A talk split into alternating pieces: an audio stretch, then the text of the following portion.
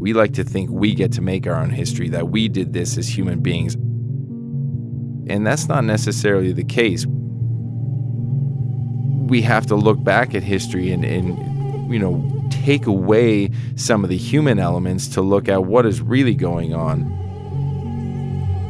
And it is mosquito borne disease that is the game changer or decides the fate of these certain historical events, not human agency. We've seemed to be fighting a losing battle um, throughout our existence. It's still the animal that kills more human beings on the planet than any other animal to this day, and that's including other humans.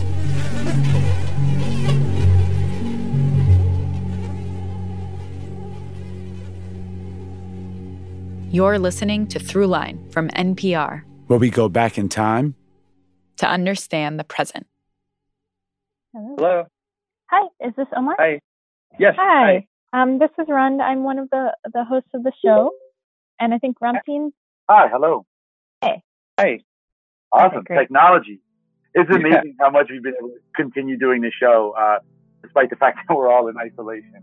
It's probably safe to say that right now, you're not thinking much about mosquitoes. With all the coronavirus uh, talk going on right now, I thought you guys would focus mostly on coronavirus, but mosquitoes are, are just as important, I would, I would argue. This is Omar Akbari. Really He's an associate professor at the University of California, San Diego. And he spends a lot of time studying mosquitoes in his lab. One thing to think about with coronavirus is that you can actually socially distance yourself and protect yourself, right? But with mosquito vectored pathogens, how are you going to isolate yourself? How are you going to protect yourself? It's difficult, right? Omar says mosquitoes are without a doubt humanity's greatest predator, past and present. You know, as of right now, just thinking about malaria, there's about a thousand people dying every single day, and those are mostly children under the age of five. And if you calculate it, it's a child dying every two minutes, right? And dengue fever, you get about 390 million infections and those mosquitoes that are transmitting those pathogens are, are becoming more abundant and they're spreading to new places because of climate change and global warming. New places, like, for example, California. In California, which is where I live, prior to 2013, there were no Aedes aegypti or Aedes albopictus mosquitoes. And those are the kinds of mosquitoes that transmit dengue, Zika, yellow fever, chikungunya. Um, they're nasty mosquitoes. And they weren't in California prior to 2013, but in seven years, they spread throughout all of California and they're going to continue to populate the United States. And we're just going to continue to see this happen over and over again. Omar is part of a community of scientists from all over the world trying to come up with a plan to fight the mosquito before things get worse. Now, this might seem like an impossible task, right? Battling millions upon millions of mosquitoes across the globe. But consider this most mosquitoes are completely harmless. There's over 3,000 species of mosquitoes on the earth, but only a handful of them actually transmit pathogens that affect us. Those few outliers, the ones that transmit pathogens, the ones that can kill, those are the mosquitoes Omar and other researchers care about. Their goal is to find ways to prevent those mosquitoes from passing on deadly viruses. And really, these consist of what I would call population replacement or population suppression. Let's break that down really quickly. So, population replacement means scientists modify the genetic code of mosquitoes so they can no longer transmit deadly diseases. In effect, overriding natural selection and choosing which genes are passed on. Population suppression takes an even more extreme approach. The goal with that is to get rid of those species that transmit these pathogens right, completely from populations. In other words, eliminate the deadly mosquitoes altogether. Now, that's a little more complicated because whenever you totally get rid of something in the wild, it can disrupt the ecosystem. So far, Omar and others have only had success in the lab. In our lab, we have actually engineered mosquitoes that are unable to transmit dengue virus and Zika virus. And there are other groups that have engineered mosquitoes that cannot transmit the malaria parasite. So we know we can engineer mosquitoes that are unable to transmit pathogens. The next step is figuring out how to get those engineered mosquitoes into the real world. And the biggest challenge there is speed.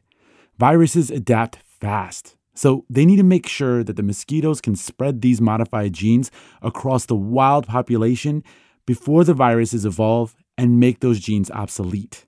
While scientists are making progress every day, the pressing question is will they solve this puzzle fast enough? It's a race against time, it's a race against evolution. These viruses are rapidly evolving in the wild. It's just a matter of time before the next Zika type virus, you know, comes onto the radar. So we need to develop better technologies now to protect ourselves in the future, just like we need to do for coronaviruses. Mosquitoes were on Earth long before humans arrived and have played an outsized role in our history from the start.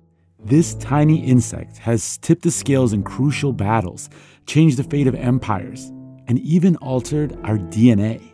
In total, mosquitoes are thought to have killed roughly half of all humans who have ever lived. That's an estimated 52 billion people. So, on this episode, we're going to focus on three stories.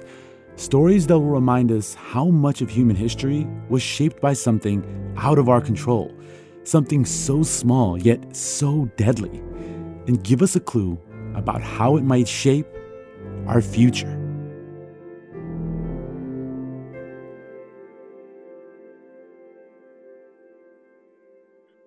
This is Tish Thomas and Rick Pennell chasing cattle around the pasture in Rushville, Missouri. And we love to listen, listen to, to Throughline. This message comes from NPR sponsor Capital One. With Capital One, a new savings account earns five times the national average. That's five times more savings toward that overdue home edition, or maybe even an addition on that addition. Capital One is helping you earn more towards your savings goals. This is Banking Reimagined. What's in your wallet? Capital One NA, member FDIC. In the United States, black people as a whole have less access to good health care, to education, and job opportunities than other groups. But who do we even mean when we say black people? Who counts as black? It's a question this country has been trying to answer from the very beginning. Listen on NPR's Code Switch podcast.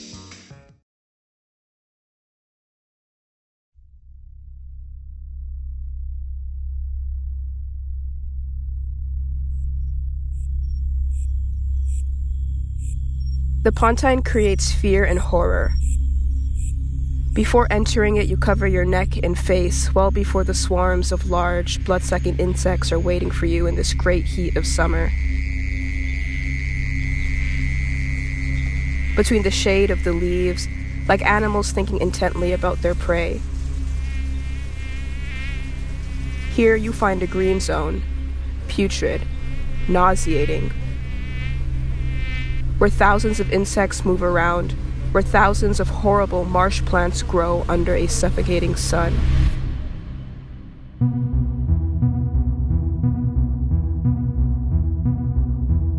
The Pontine Marshes are roughly 310 square miles of marshland just east of Rome, and essentially throughout history, they were one of the malarial hotbeds of Europe.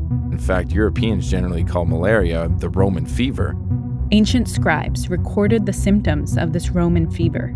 So it's a very cyclical time frame of when you get chills, fever, sweat, feel fine. And starts all over again. Chills, fever, sweat. You're stuck in bed. Feel fine. Alternating between pain. Chills, fever, sweat. And relief. Feel fine. But eventually, you get what they call cerebral malaria, which is essentially swelling of the brain, and then you go into a coma and you die. I'm uh, Dr. Tim Winegard. I'm a history professor at Colorado Mesa University, uh, also the head coach of the hockey team, being Canadian. And I wrote uh, the book, The Mosquito A Human History of Our Deadliest Predator.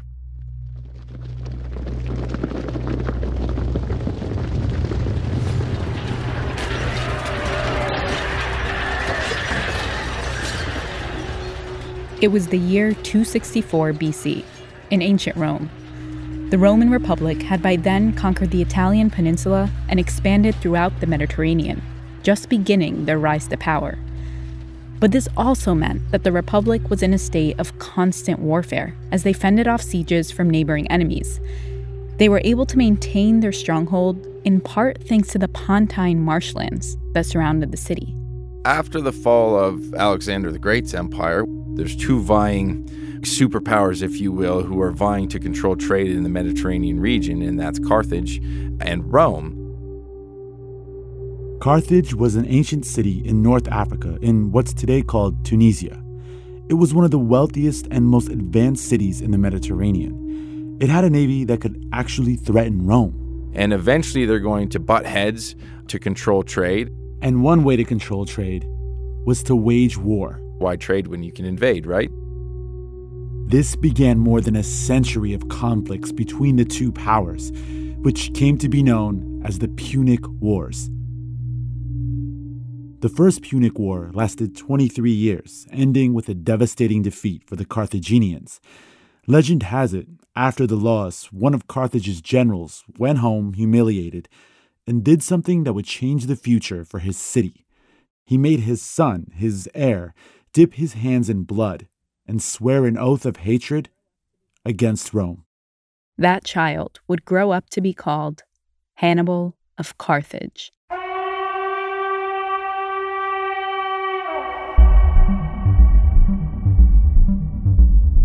When he became a military commander, Hannibal began a campaign to avenge the loss of the First Punic War. He marched his army across the Pyrenees and the Alps.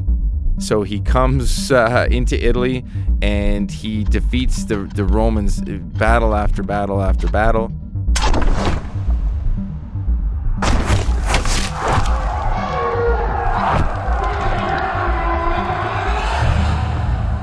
Hannibal's march towards Rome culminated in the epic Battle of Cannae.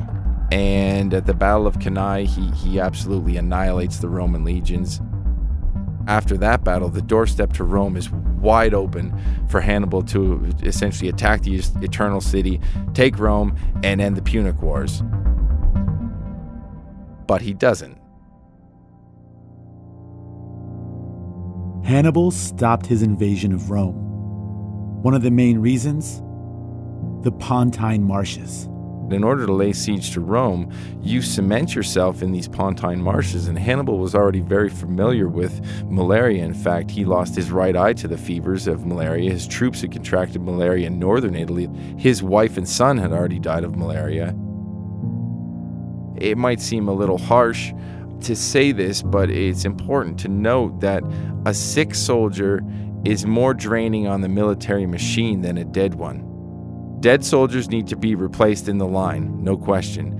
But a sick soldier also needs to be replaced in the line, but they also continue to consume valuable resources. So they're actually a drain on the military machine and they're a handicap. So he wasn't willing to sacrifice his army essentially to the malarious mosquitoes of the Pontine marshes. With that, Hannibal's campaign for Rome came to an end. And century after century, those mosquitoes in the marshes held off invader after invader. The Pontine marshes were like a biological moat that protected Rome. But mosquitoes don't favor sides in war, they infect without prejudice. And Rome itself fell victim endemic malaria starts to suck and bleed the vitality of Rome because everybody's sick all the time. You don't have enough farmers to farm your crops. You don't have enough farmers to, to work in the mines. You don't have enough traders. So your society starts to collapse upon itself because your, your manpower is continuously rotating through sick bay, if you will. So that's when people came up with the obvious solution drain it. Since 300 BC, this land had been a fever stricken swamp. All efforts to cultivate it had failed. Nero, the Caesars, the popes, even Napoleon I. For centuries, people tried and failed. And it wasn't until the early 20th century that someone finally managed to do it. Triumph of Mussolini. So eventually, Mussolini successfully reclaims these Pontine marshes. The battle for land was a project started in 1928 by Benito Mussolini, Italy's fascist dictator. His goal was to turn the marshes into farmland. Constructed to carry away the waters which will leave a fertile land of over 200,000 acres. He builds pumping stations, canals to drain the water out into the sea. Thousands of tons of chemicals are being thrown down to destroy the eggs of mosquitoes before the sowing begins. Uh, he plants a bunch of trees, like tons of trees, relocates people into this new reclaimed land. They start farming. He builds a bunch of model towns, makes sure they have screens on all the windows, and there's mosquito precautions in these model towns, if you will, as well. And malaria rates across Italy are slashed by over 90%. So it's actually a remarkable feat what Mussolini does.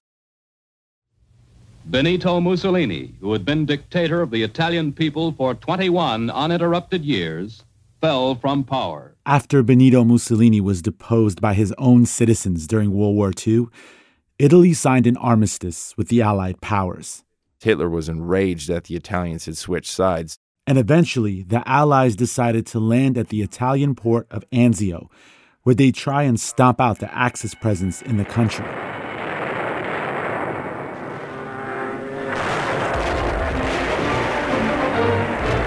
The first military surprise blow in the Italian stalemate comes in a bold, large-scale landing on the Nazi-held coast near Anzio. Hardly a soldier gets ashore without trial by fire. The objective was to take Rome, not in a week or a month. The Allies are going to outflank the German line in Italy and land behind the German line with landings at Anzio to march on Rome. So at that point, the Nazis decided to consult their experts on malaria. Here, the retreating Germans dug in Every bridge was blown. And so, what the Nazis do is reverse the draining pumps to actually suck water back in, uh, destroy the canals, destroy the dikes, cut down trees uh, to turn it back into essentially just a quagmire, a nasty marshland again, and reflood the Pontine marshes to reintroduce malaria to Naples and Anzio to slow down the Allied advance. And it did some serious damage. Over 40,000 Allied troops contract malaria, including my wife's grandfather, who was at Anzio and contracted this Pontine biological weaponry malaria. And he says it was, you know, just absolutely horrible, and that the mosquitoes at Anzio were worse than the German shelling, is what he told me.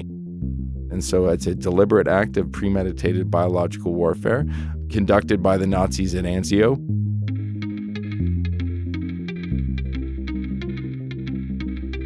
Malaria has been used as a weapon of war for millennia, but it's also sparked a fierce battle within our own bodies. Coming up, how a genetic mutation that's been passed down for thousands of years led an early society in Africa to conquer neighbors in its region, and how that exact same mutation still impacts people today.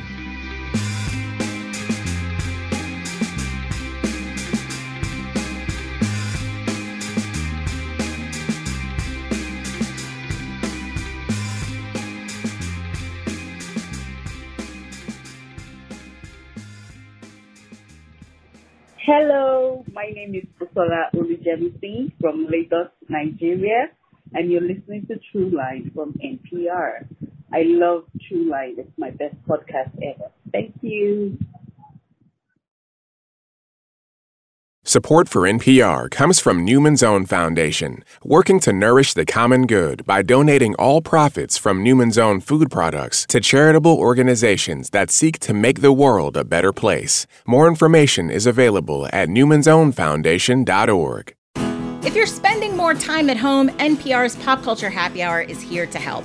From family friendly favorites to stream to recommendations that will calm your nerves, we've got ideas. What to watch, what to read, what to listen to for both old favorites and new arrivals. Pop Culture Happy Hour from NPR. Listen and share with your friends.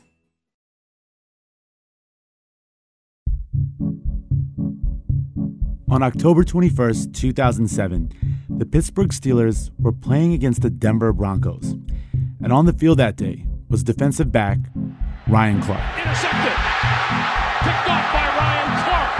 Clark back to the 25. They lost to Denver with a last minute field goal, actually. There it is. There's the hold. There's the kick. It's away. It's good. The game was at Empower Field in Denver. which is, you know, high altitude.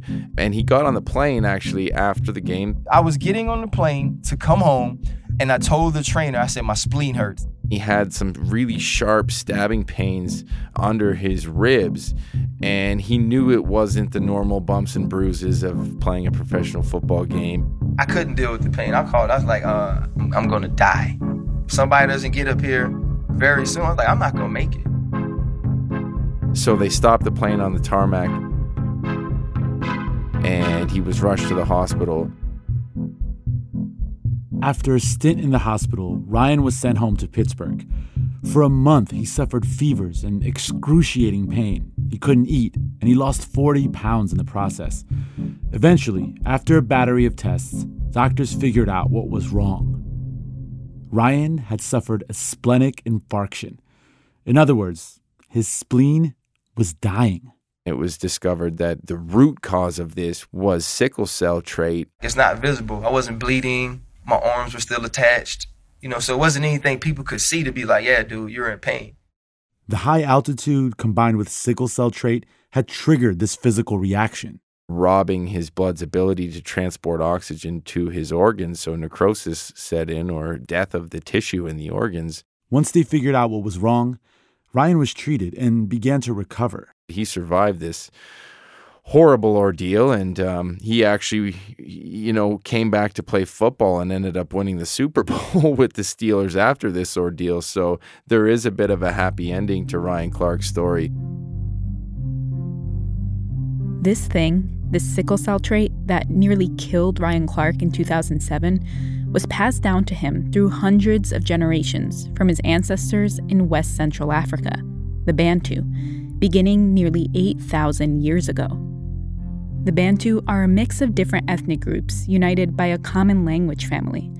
They established some of the earliest human societies when they began cultivating agriculture. Specifically, these Bantu farmers are clear cutting for their yam and plantain crops.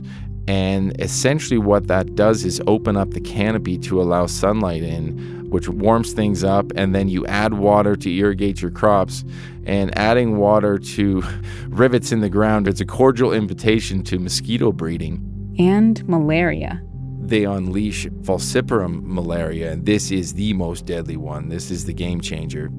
So, very quickly, through natural selection, and this happens so quickly, natural selection starts to promote sickle cell in the Bantu population to give them immunity to malaria. Sickle cell refers to the unusual shape of the blood cells that form as a result of this genetic adaptation.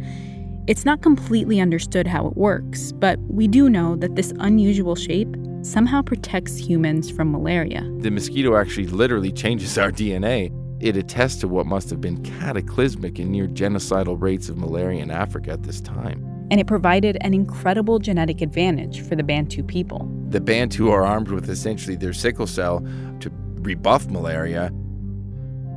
Over the next several thousand years, they expanded into other parts of the continent. They swept through the south and east of Africa. Bantu culture spread far and wide. And so did sickle cell trait.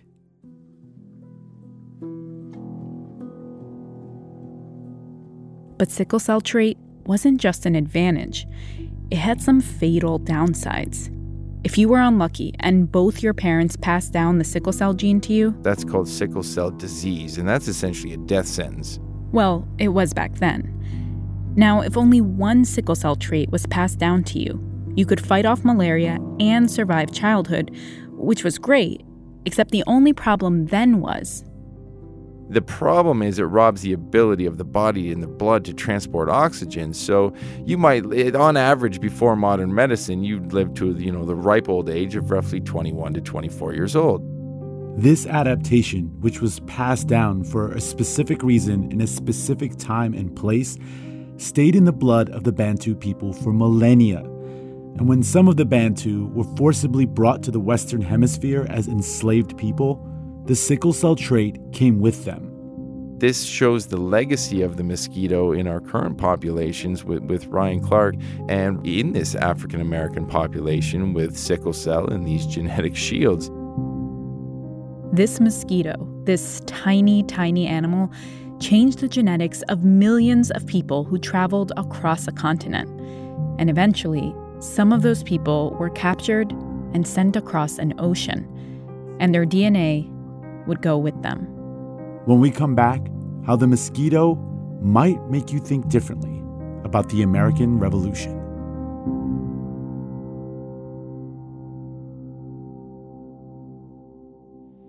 Hi, uh, this is Agnish Dasgupta from St. Louis, Missouri, and you're listening to Throughline from NPR.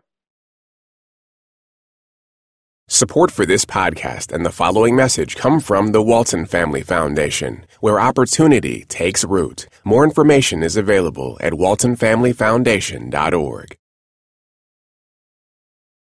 We all think we know the story of the American Revolution. People were mad about taxes, the Boston Tea Party broke out, George Washington and his crew took up arms and defeated the Imperial British Army with unconventional tactics. And while some of that is sort of true, there's a big, or should we say small, part of this story that is rarely mentioned mosquitoes.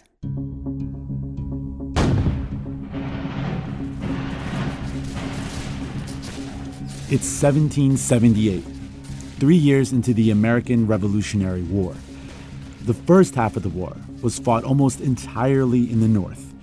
George Washington and the Continental Army were having mixed success and spent a lot of energy running from the British Army, trying to buy more time.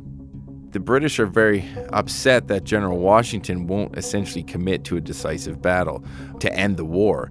And Washington knows he can't do this because he doesn't have anything. If he commits to a decisive battle and loses, the revolution's over. But as long as he can keep a, an army, however ill supplied and under equipped in the field, the British have to defeat and chase this army.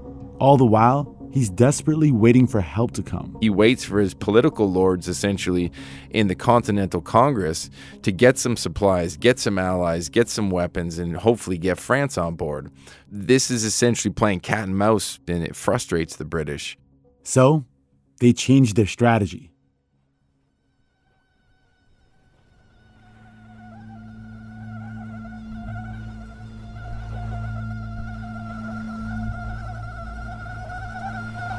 The British concentrated their forces in the southern colonies of Georgia, South Carolina, North Carolina, and Virginia. Second in command of this campaign was General Charles Cornwallis, who landed in Charleston with 9,000 British soldiers. And these soldiers come primarily from northern England and Scotland, these British soldiers. So there was malaria in England, but these soldiers specifically are recruited from northern England and Scotland away from the malarial fenlands of England. So they're not what is called seasoned. What seasoning is essentially the more you suffer, the less you suffer. Now, I don't su- suggest this as an inoculation strategy, but generally speaking, the more you contract malaria, the less severe the symptoms are and the less likelihood of dying. So, the American soldiers have been seasoned to their colonial malaria. They've had malaria, they've been seasoned to it. Where these British soldiers come over, they haven't been seasoned to their own English malaria, let alone colonial stew of malaria. And this new set of circumstances in the South forced Cornwallis to adopt some unusual tactics. If you look at his campaign in the South in 1780, 1781, he is zigzagging all over the place. It is one of the strangest marches you've ever seen on a map. And so, why is Cornwallis doing this? Is he running away from the Americans? Is he chasing the Americans? No, he's trying to find a healthy spot for his troops. With a third of my army sick and wounded, which I was obliged to carry in wagons or on horseback, the remainder without shoes and worn down with fatigue, I thought it was time to look for some place of rest and refitment. And he says this repeatedly in his correspondences. He says the malaria is ruining my army. And he's asking British loyalists in the southern colonies where there's a healthy spot. And because they're seasoned, they say, oh, just go that way. And then he gets there and his troops are cut to pieces by malaria again. I am now employed in disposing of the sick and wounded and in procuring supplies of all kinds to put the troops into a proper state to take the field. I am, likewise, impatiently looking out for the expected reinforcement from Europe, to enable me either to act offensively or even to maintain myself in the upper parts of the country, where alone I can hope to reserve the troops from the fatal sickness which so nearly ruined the army last autumn. April 10th, 1781.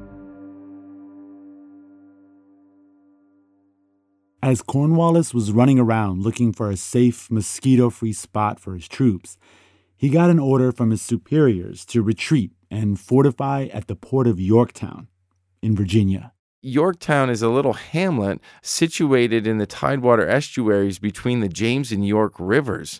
Essentially, it's it's rice paddies, it's it's marshland. So he holds up in Yorktown. French Navy comes. They're eventually joined by uh, General Washington and the Americans, and they ensnare the British in Yorktown. This is in August, which is prime mosquito time in prime mosquito country in these marshlands surrounding Yorktown. His army was decimated, and in October, General Cornwallis surrendered. I have the mortification to inform Your Excellency that I have been forced to give up the post and to surrender the troops under my command.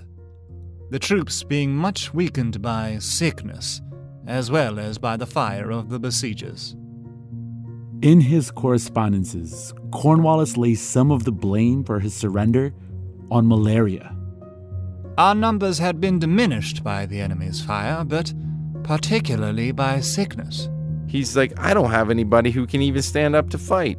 He only has 35% of his troops, roughly, who are able to even stand up.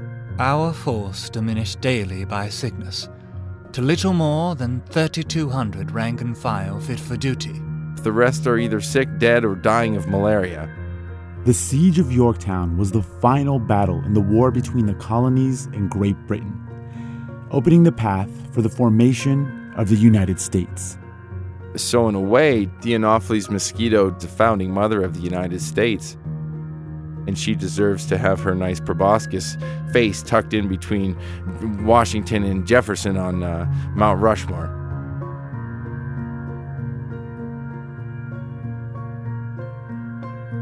Our founding mother, the mosquito, looms large over the history of humanity. And as Tim told us, her reign is not limited to our past. She may completely transform our future human beings are crisscrossing the planet for trade, travel, business at record rates to record numbers of destinations in record numbers everywhere. Disease is a constant baggage to human migration. Whether that be war, trade, travel, it doesn't matter. It's a universal creature um, and has been for forever, essentially her reach and her historical impact and influence kind of cross both time and space. Time is kind of irrelevant to her reach because at every stage, the mosquito and these pathogens have essentially been able to circumvent our, our frontline weapons to continue what they're pre wired to do, and that's simply reproduce. So we are constantly trying new and innovative techniques to break this uh, eternal stalemate that we've had with our deadliest enemy and deadliest predator.